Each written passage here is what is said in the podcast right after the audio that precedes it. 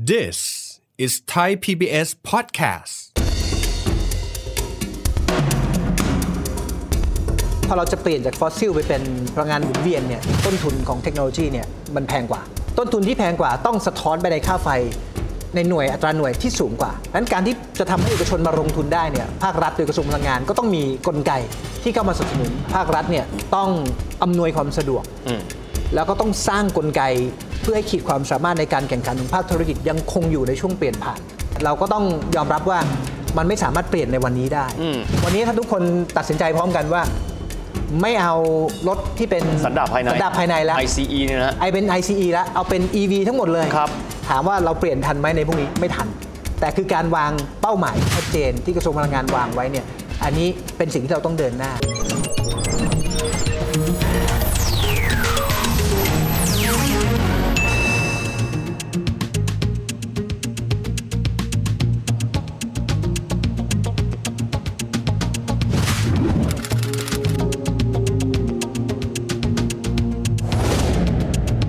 สวัสดีครับท่านผู้ชมครับ ยินดีต้อนรับเข้าสู่รายการเศรษฐกิจติดบ้านนะครับ ที่ผ่านมาเราคุยถึงเรื่องของสิ่งแวดล้อมไปหลายเทปพอสมควรเลย แต่ว่าสิ่งแวดล้อมเองก็ต้องเดินไปด้านหนึ่ง อีกด้านหนึ่งคือเรื่องการใช้พลังงานครับ ต้องยอมรับปัจจุบันนี้เนี่ยโลกเราทั้งใบเลยใช้พลังงานฟอสซิลค่อนข้างเยอะ บ้านเราเองก็เช่นเดียวกันนะครับปัญหาก็คือการเปลี่ยนผ่านครับในเรื่องการใช้พลังงานฟอสซิลมาเป็นพลังงานสะอาดนี้เนี่ย เป็นความท้าทายประเภทหนึ่งกันด้วยนะครับ นโยบายภาครัฐเองในการกระตุ้นครับ ให้คนนั้นหันมาใช้พลังงานสะอาดมากขึ้นนั้น เป็นอย่างไรกันบ้าง และจะต้องเกี่ยวข้องกับอุตสาหกรรมอื่นใดกันบ้าง วันนี้คุยประเด็นนี้กันนะครับ กับเลขาธิการสำนักงานนโยบาย และแผนทรัพยากรธรรมชาติและสิ่งแวดล้อมนะครับ ดรพิรุณสายสิทธิพาณิชย์ดรสวัสดีครับ สวัสดีครับดรวิทย์ครับ ดรครับ ต้องถามดรก่อนเลยว่า พลังงานฟอสซิลที่บ้านเราใช้เนี่ยถ้าเทียบเป็นสัดส่วนนะครับอาจจะเป็นน้ำมันก็ดี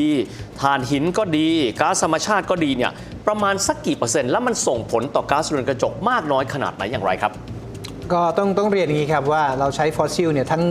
เอ่อรูปแบบต่างๆ ที่ดรวิทย์พูดถึงเนี่ยประมาณสัก 70%นะครับในสัดส่วนต่อพลังงานทั้งหมดนะครับแล้วก็มันก็สะท้อนกลับมาเป็นการปล่อยก๊าซเรือนกระจกเนี่ยในภาคพลังงานที่สูงที่สุดก็ 70กว่าเปอร์เซ็นต์เหมือนกัน โอ้โห นะครับมันก็สอดรับ สะท้อนหนึ่งต่อหนึ่งอะไรประมาณนั้น ใช่ครับประมาณนั้น เพราะฉะนั้นเนี่ยในเรื่องของการปล่อยก๊าซเรือนกระจกเนี่ยแต่เราต้องยอมรับนิดนึงนะครับว่าโอเคอาจจะเป็นแต้มบุญแต้มบาป แต่ก็แต่ก็เราก็ต้องมองว่าบาปนั้นก็เป็นเป็นส่วนที่ทำให้เราทุกคนมีวันนี้ แล้วก็ขาดมันไม่ได้ด้วยนะ แล้วก็ขาดมันไม่ได้ด้วย นะครับ แต่ว่าในเมื่อวันนี้เนี่ยเราพบข้อเท็จจริงแล้วว่าโลกมันกำลังได้รับผลกระทบ จากสิ่งที่เราสะดวกสบายอยู่นะครับเราก็ต้องมาหาวิธีการในการเปลี่ยนผ่าน จากการใช้ฟอสซิลเนี่ยค่อยๆ ทยอยลดลง ครับ อย่างโรงไฟฟ้าถ่านหินเนี่ยนะครับซึ่งเป็นทรัพยากรที่มีในประเทศเองด้วยอย่างเช่นโรงไฟฟ้าแม่เมาะเนี่ย ลิกไนท์ ลิกไนท์ใช่ครับ มีเหมืองแล้วก็ทำโรงไฟฟ้าให้กับภาคประชาชนเนี่ยต้นทุนพลังงานเนี่ยเมื่อเทียบกับแก๊สธรรมชาติเนี่ยถูกกว่าเยอะ เทียบกับน้ำมันนี่ถูกกว่าเยอะ ครับ มันก็เป็นตัวที่ดึงราคาพลังงานตอนเนี้ยในระบบเราเนี่ยลงมา อ๋อ แต่เรารู้แล้วว่าระยะยาวเนี่ยเราไปไม่ได้ ครับ เพราะฉะนั้นพวกโรงไฟฟ้าถ่านหินพวกเนี้ยก็จะเฟสดาวแล้วก็เฟสเฟสเอาไป ก็เป็นไปตามเทรนด์โลก เป็นไปตามเทรนด์โลกนะครับ ซึ่งไม่เกิน 2050 เนี่ยก็หมดละ โอเค นะครัไอ้พวกนี้เป็นต้น ก็จะมีการใช้แก๊สธรรมชาติมากยิ่งขึ้น แล้วก็ใช้สำคัญที่สุดคือ renewable พลังงาน พลังงานหมุนเวียน แสงแดด พลังงานหมุนเวียนครับ ไม่ว่าจะเป็นแสงอาทิตย์ ครับ นะครับเอ่อจะเป็ พลังงานน้ พลังงานน้ำ Hydro พลังงานลมอ่า ครับ แล้วก็เรื่องของไบโอแก๊สเบลแมสต่างๆนะครับที่เข้ามาขยะต่างๆ ที่เราเอามาเปลี่ยนเป็นรูปแปรรูปเป็นพลังงาน พวกเนี้ยก็จะเข้ามามีบทบาทมากขึ้นในอนาคตครับ นะครับทีนี้ถ้าเกิดพูดถึงสหสัมพันธ์ครับระหว่างการลดฟอสซิลแล้วก็ไปใช้พลังงานหมุนเวียนนี้เนี่ย ครับ จะช่วยพัฒนาในเรื่องของการลดก๊าซเรือนกระจก ซึ่งเป็นหนึ่งส่วนที่มีความสำคัญต่อเรื่องเศรษฐกิจด้วยนะฮะ ใช่ครับ ต้องบอกเดี๋ยวหลายคนจะถามว่าคุยแต่สิ่งแวดล้อมมันเกี่ยวกับเศรษฐกิจเหรอมันเกี่ยวข้องกัน เกี่ยวข้อง นะครั ครับ สหสัมพันธ์ระหว่างเรื่องของการใช้พลังงานฟอสซิลกับเรื่องของก๊าซเรือนกระจกในภาพรวมมันเป็นยังไงบ้างครับ ครับต้องต้องเรียนว่าพอเราจะเปลี่ยนจากฟอสซิลไปเป็นเอ่อ พลังงานสะอาด สะอาดพลังงานหมุนเวียนเนี่ยเอ่อต้องยอมรับว่าในอดีตที่ผ่านมาต้นทุนของเทคโนโลยีเนี่ยมันแพงกว่า อันนี้คือเกี่ยวกับเกี่ยวกับภาคธุรกิจแล้วครับ ครับ เพาะต้นทุนที่แพงกว่าต้องสะท้อนไปในค่าไฟ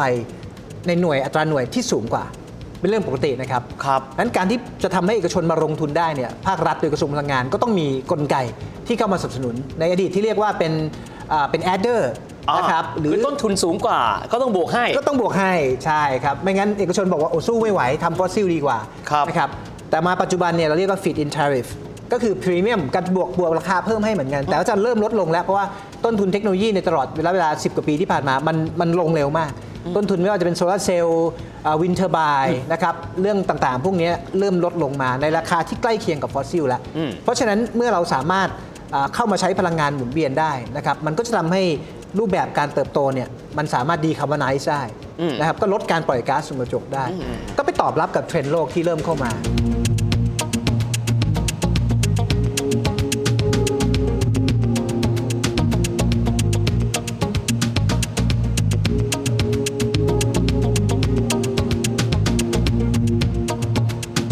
การเข้ามาในพื้นที่ EEC ที่รัฐบาลผลักดัน S curve new S curve คนที่เขาจะมาลงเนี่ยนะครับ ลง investment เนี่ย มันมีบางเจ้าและจะเริ่มมากขึ้นเรื่อยๆ ตั้งคำถามว่าคุณสามารถ supply พลังงานที่มาจาก RE 100%ให้ผมได้หรือไม่ โอ้โห อันนี้เป็นคำถามที่เขาตั้งคำถามนะครับก่อน ครับ เขาลงทุน ถ้าเราบอกว่าไม่สามารถทำได้ เขาก็อาจจะไม่เลือกประเทศไทยเป็นฐานการผลิต เพราะที่สุดแล้วมันไปผูกกับเงื่อนไขของการไปค้าไปขายเขาต่อไปด้วย ถูกต้องครับ ผูกไปกับเงื่อนไขนโยบายของบริษัทแม่เขาที่อยู่ในต่างประเทศที่ให้ความสำคัญกับเรื่องนี้นะครับ เพราะฉะนั้นเนี่ยตอนนี้ประเทศไทยโดยการไฟฟ้าฝ่ายผลิตแห่งประเทศไทยร่วมกระทรวงพลังงานเนี่ยเริ่มที่จะเอาระบบบล็อกเชนเข้ามาทำให้ไฟไฟฟอสซิล ครับ ไฟ RE ที่วิ่งในกริดเดียวกัน เส้น ครับ สายไฟฟ้าเดียวกันเนี่ยจำแนกได้ด้วยระบบบล็อกเชนว่า ถ้าเราส่งให้กับลูกค้าไปเนี่ยมีการันตีเซอร์ติฟายให้เขาว่าคุณรับ RE 100%จากระบบ ดรครับในแง่ของศักยภาพของบ้านเรา ต่อเรื่องของการหันมาใช้พลังงาน renewable หรือว่าพลังงานหมุนเวียนเนี่ย ครับ มันมีมากน้อยขนาดไหน เพราะต้องยอมรับว่า ตอนนี้เราก็ยังนำเข้า LNG ก็ดีนะครับหรือว่าก๊าซธรรมชาติจากต่างประเทศกันอยู่ด้วยนะครับน้ำมันด้วยแล้วก็คงจะไม่สามารถที่จะเปลี่ยน EV ได้ในข้ามคืน ครับ แถม EV ต้องใช้พลังงานสะอาดด้วย ถูกต้อง ในแง่ของตัวรถแมพในการที่จะเดินหน้าไปสู่การที่เราจะเปลี่ยนจากฟอสซิลเป็นพลังงานหมุนเวียนน่ะเป็นยังไงบ้างครับในปัจจุบันนี้ ครับ ก็ตั้งแต่ท่านนายกได้ประกาศความกลางคาร์บอนในปี 2050อ่าการปล่อยก๊าซเรือนกระจกสุทธิเป็นศูนย์ในปี 2065 เนี่ยอ่าสำนักงานผมก็ได้ทำงานมาอย่างต่อเนื่องในการที่จะวางยุทธศาสตร์ระยะยาวนะครับ แล้วก็แผนในเรื่องของการลดก๊าซเรือนกระจกปี 2030 ด้วย ในนี้จะบอกหมดครับว่ามาตรการอ่าทุกเรื่อง RE นะครับ มันจะมีพลังงานประเภทอะไรบ้าง แสงแดด ลม น้ำอ่าก๊าซธรรมชาติ ชีวมวล อ่าๆ นะครับ ต่างๆ เนี่ยต้องเข้ามาในปริมาณเท่าไหร่ในปีไหนด้วยเทคโนโลยีอะไร อ๋อคือวางเป้าเอาไว้เป็นรถแมพเลยว าง ว่า เป้าเป็น roadmap พลังงาน renewable แต่ละประเภทรถแมพเป็นอย่างไร ถูกต้องครับ ซึ่งตรงนี้เนี่ยเวลาคิดมาเนี่ยมันคิดมาด้วยต้นทุนราคาด้วย อ๋ออ่ าเรื่องของ availability ของเทคโนโลยีด้วย ครับ นะครับ เพราะฉะนั้นมันจะคิดมาด้วยการ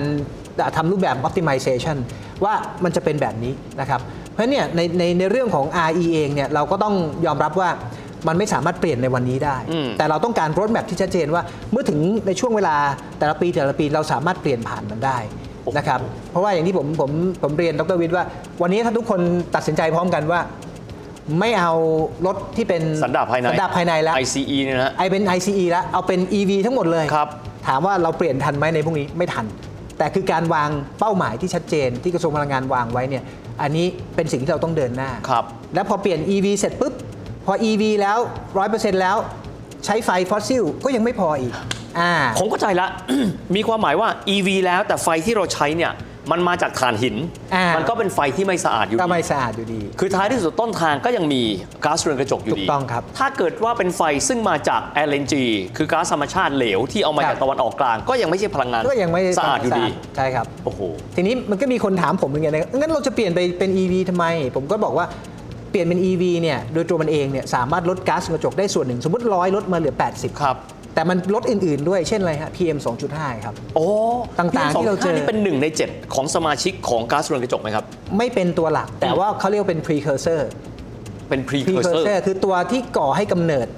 อ่า โอ้ ไม่ใช่ตัวหลักแต่ตัวที่ก่อให้กำเนิดต่อไปได้ ครับ คือพวก black carbon อะไรฝุ่นทั้งหลายเล็ก ๆ ที่ออกมาต่าง ครั ๆ บ พวกนี้นะครับมันก็คือแต่ว่ามันกระทบต่อสุขภาพนะครับพวก ครับ นี้ก่อนจะไปมองเรื่องของโลกร้อนเนี่ยเรามอง direct impact คือสุขภาพก่อนดีกว่า โอเค เพราะเราสูดดมเข้าไปเนี่ยมันก็ทำให้มีโอกาสที่จะเข้าไปถึงปอดเป็นมะเร็งอะไรต่างๆตามที่เราเจอภาพข่าวนะครับ ครับ แล้วเนี่ยถ้าเราสามารถเปลี่ยน EV เนี่ยเราลด PM 2.5 ไปได้ เราได้เบนฟิตโดยตรงในเรื่องนี้ไปด้วยนะครับแต่ถึงจุดหนึ่งเนี่ยสมมุดร้อยหนึ่งมันก็ได้แค่ 80 มันต้องไปเปลี่ยนพลังงานต้นทางจากฟอสซิลให้เป็น renewable ครับ เป็นพลังงานทดแทน มันจะทำให้สามารถลดลงไปได้อีก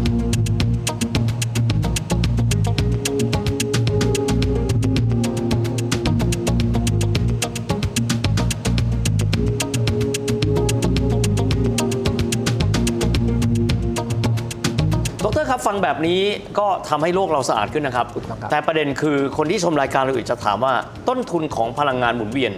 ยังไงมันก็แพงกว่าฟอสซิลแน่ๆ ครับ รถแมพเป็นอย่างไรและการที่ทางภาครัฐเองนะครับมองถึงเรื่องของตัวต้นทุน ครับ พลังงานที่อาจจะสูงขึ้นจากโลกที่อาจจะดูแล้วน่าอยู่มากขึ้น ครับ เราได้มีการมองจุดนี้ยังไงบ้างครับ เรามองเป็น 3 ส่วนครับ แน่นอนอย่างที่ผมเรียนว่าภาครัฐเนี่ยต้องอำนวยความสะดวก อืม แล้วก็ต้องสร้างกลไกเพื่อให้ขีดความสามารถในการแข่งขันของภาคธุรกิจยังคงอยู่ในช่วงเปลี่ยนผ่าน ในช่วง อันนี้สำคัญในช่วงเปลี่ยนผ่านโอเค เปลี่ยนผ่าน อืม นะครับเรื่องแรกที่ต้องทำก็คือเรื่องของกลไกสิทธิประโยชน์ทางภาษี อืม ทำให้อ่าการลงทุนในด้านนี้เนี่ยได้รับสิทธิประโยชน์การนำเข้าเครื่องจักรที่ยกเว้นภาษีได้นะครับ ลดเว้นอ่าภาษีนิติบุคคลได้ ซึ่งาสำนักงานส่งสำนักงานส่งเสริมการลงทุนเนี่ยนะภายใต้กระทรวงอุตสาหกรรมก็ทำเรื่องนี้อยู่นะครับ อันนี้ก็ชัดเจน อีกส่วนหนึ่งก็คือเรื่องของการสร้างตลาดคาร์บอนเครดิตในประเทศ โอเค นะครับแล้วก็เชื่อมโยงกับต่างประเทศทำให้การลดคาร์บอนโดยการลงทุนพลังงานทดแทนเนี่ยมันเกิดการอ่าการลดคาร์บอนที่มีราคาเป็น added value ทำให้มันมีมูลค่า ทำให้มีมูลค่า ทำให้มันเกี่ยวข้องกับเงินในกระเป๋าเรา ถูกต้องครับ เถะโอ้ ถูกฮะพอมันมีมูลค่าเสร็จปุ๊บเนี่ยมันก็ทำให้รัฐเองไม่ต้อง subsidize มาก ครับ แล้วขณะเดียวกันการลงทุนให้เอกชนเนี่ยมันก็จะคุ้มทุนมากยิ่งขึ้นนะครับอันนี้อันนี้ส่วนที่สอง โอเค ส่วนที่สามเนี่ยก็จะสอดคล้องกับในเทปอื่นๆที่ดรวิทย์ได้ถามผมว่า มันก็จะมีเรื่อง SME เราก็พยายามจะสร้างกองทุนขึ้นมา โดยใช้กลไกของกองทุนสิ่งแวดล้อมนะครับแล้วก็หาเงินจากต่างประเทศเข้ามาที่กองทุนนี้ ครับ แล้วก็มาสนับสนุนเรื่องการสร้างขีดความสามารถในการเปลี่ยนผ่าน อืม ให้กับทั้งภาคเอ่อเอกชนขนาดเล็ก ภาคของประชาสังคม แล้วก็ภาคประชาชนด้วย ครับ นะครับ อันนี้ก็จะเป็น 3 กลไกหลักๆ ที่ภาครัฐพยายามผลักดันอยู่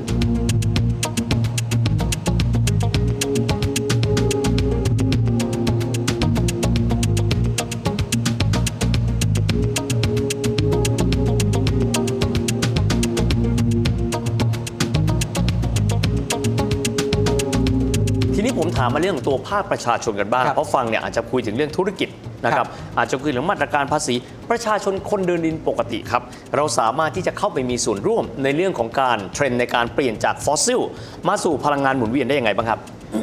ภาคประชาชนนี้ทำได้หลายอย่างเลย ครับ และผมก็เรียนอีกครั้งว่าถ้าไม่มีภาคประชาชน ภาคประชาชนเป็นภาคที่สำคัญที่สุดนะครับ สำคัญกว่าภาค เพราะคน รัฐ เยอะที่สุด และ ภาคธุรกิจ และอยู่ทุกที่ และอยู่ที่อย่างดรวิทย์อย่างผมเนี่ยผมออกหมดเวลาราชการ ผมเดินออกไปวันหยุดเลยผมก็พักประชาชน ผมก็ประชาชนเหมือนกัน ครับ นะครับพักธุรกิจทุกคนเหมือนกันหมดเพราะฉะนั้นสิ่งที่เราช่วยได้เนี่ยก็คือเออตอบสนองนะครับคอนซัมชันในสิ่งที่ภาครัฐ และภาคเอกชนกำลังปรับเปลี่ยน เช่นเรื่องของน้ำมันตอนเนี้ยเรามีเอทานอลนะครับแก๊สโซฮอล อ๋อ นะเรามีแก๊สโซฮอล ครับ เรามีไบโอดีเซล อืม พวกนี้การเติมน้ำมันพวกนี้ก็ช่วยในการลดการ น้ำมัน ปล่อย ที่ ก๊ มี ส สัดส่วนฟอสซิลน้อยลงมานิดนึง ถูกต้องครับ โ นะครับแล้วก็ ารการเลือกพลังงานของเรา การเลือกพลังงาน มีผ ของเรา มีผล มี ด้วย ผลแน่นอนนะครับนี่ยกตัวอย่าง อืม การใช้ระบบบริการสาธารณะนะครับไม่ว่าจะเป็นรถไฟฟ้า อืม รถเมย์ในอนาคตจะมีรถเมย์ไฟฟ้าวิ่งในกรุงเทพมหานคร อ่าโอเค นะครับการใช้สาสาธารณูปโภคที่เป็นระบบบริการสาธารณะพวกนี้เนี่ยก็ช่วยในการลดการใช้น้ำมันนะครับในท้องถนนได้ อันนี้ก็ช่วยละการเลือกสินค้าบริการบางอย่าง อืม นะครับที่เป็น green procurement เนี่ยก็สามารถช่วยในการลดโลกร้อนได้ แต่ทั้งหมดทั้งปวงเนี่ยไม่สำคัญเท่ากับพฤติกรรมของเรา ครับ นะครับ อืม อินดิวิชวลอย่างเราเนี่ยพฤติกรรมเริ่มจากตัวเรา เราต้องยอมรับให้ได้ก่อนว่า การรักสิ่งแวดล้อมรักโลกนั้น เราต้องลดความสะดวกสบายบางอย่าง แต่ถ้าเรา เสียสละมันไปบ้าง ใช่ เราจะได้ทุกอย่างพร้อมกันไม่ได้ ถ้าเราถ้าเราบอกปากเราบอกเรารักโลกนะครับรักสิ่งแวดล้อม แต่เราทำพฤติกรรมเหมือนเดิมทุกอย่างในวันนี้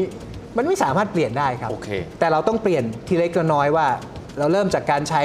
อ่าไฟที่ประหยัดนะครับตั้งแอร์อุณหภูมิที่เหมาะสม โอเค การใช้น้ำนะครับที่เหมาะสม การแยกขยะต่างๆ เหล่านี้ เป็นต้นเพื่อให้การจัดการขยะปลายทางมันทำได้ง่ายขึ้น โอ้ พวกนี้คือสิ่งที่ประชาชนทุกคนช่วยกันได้ ครับ แต่เราต้องยอมรับความจริงว่าเราต้องเสียสละคนละเล็กละน้อย ครับ นะแล้วมันก็จะทำให้การเสียสละของคน 67 ล้านคนเนี่ยมันตอบโจทย์เป้าหมายประเทศได้ ผมชอบจังเลยนะครับว่า คนเดียวอาจจะไม่เท่าไหร่ แต่บวกกัน 67 ล้านคน สร้าง Impact มหาศาล เพราะภาคประชาชนคือภาคที่ใหญ่ที่สุด แต่จะเอาทุกอย่างคงไม่ได้ ที่สุดอาจจะต้องเสียสละชอบคำดรคำยืมใช้น่ะช่วงเปลี่ยนผ่าน ครับ เพราะโลกกำลังเปลี่ยนไป พวกเราก็ต้องเปลี่ยนตาม วันนี้ขอบคุณดรพิรุณมากนะครับ ขอบคุณมากนะครับ ท้ายที่สุดแล้วคงไม่ได้มีใครคนใดคนหนึ่งที่สามารถเปลี่ยนแปลงได้นะครับ และเรื่องนี้ สิ่งแวดล้อมโลกที่น่าอยู่มากขึ้น การลดก๊าซเรือนกระจก การลดคาร์บอน ที่สุดแล้วเป็นเรื่องของคนทุกคนด้วยสำหรับวันนี้เวลาหมดลงแล้วนะครับ พบกันใหม่โอกาสหน้า สวัสดีครับ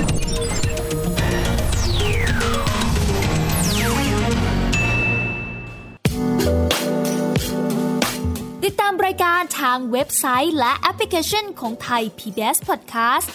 Spotify SoundCloud Google Podcast Apple Podcast และ YouTube Channel ไทย PBS Podcast Thai PBS Podcast. View the world via the voice.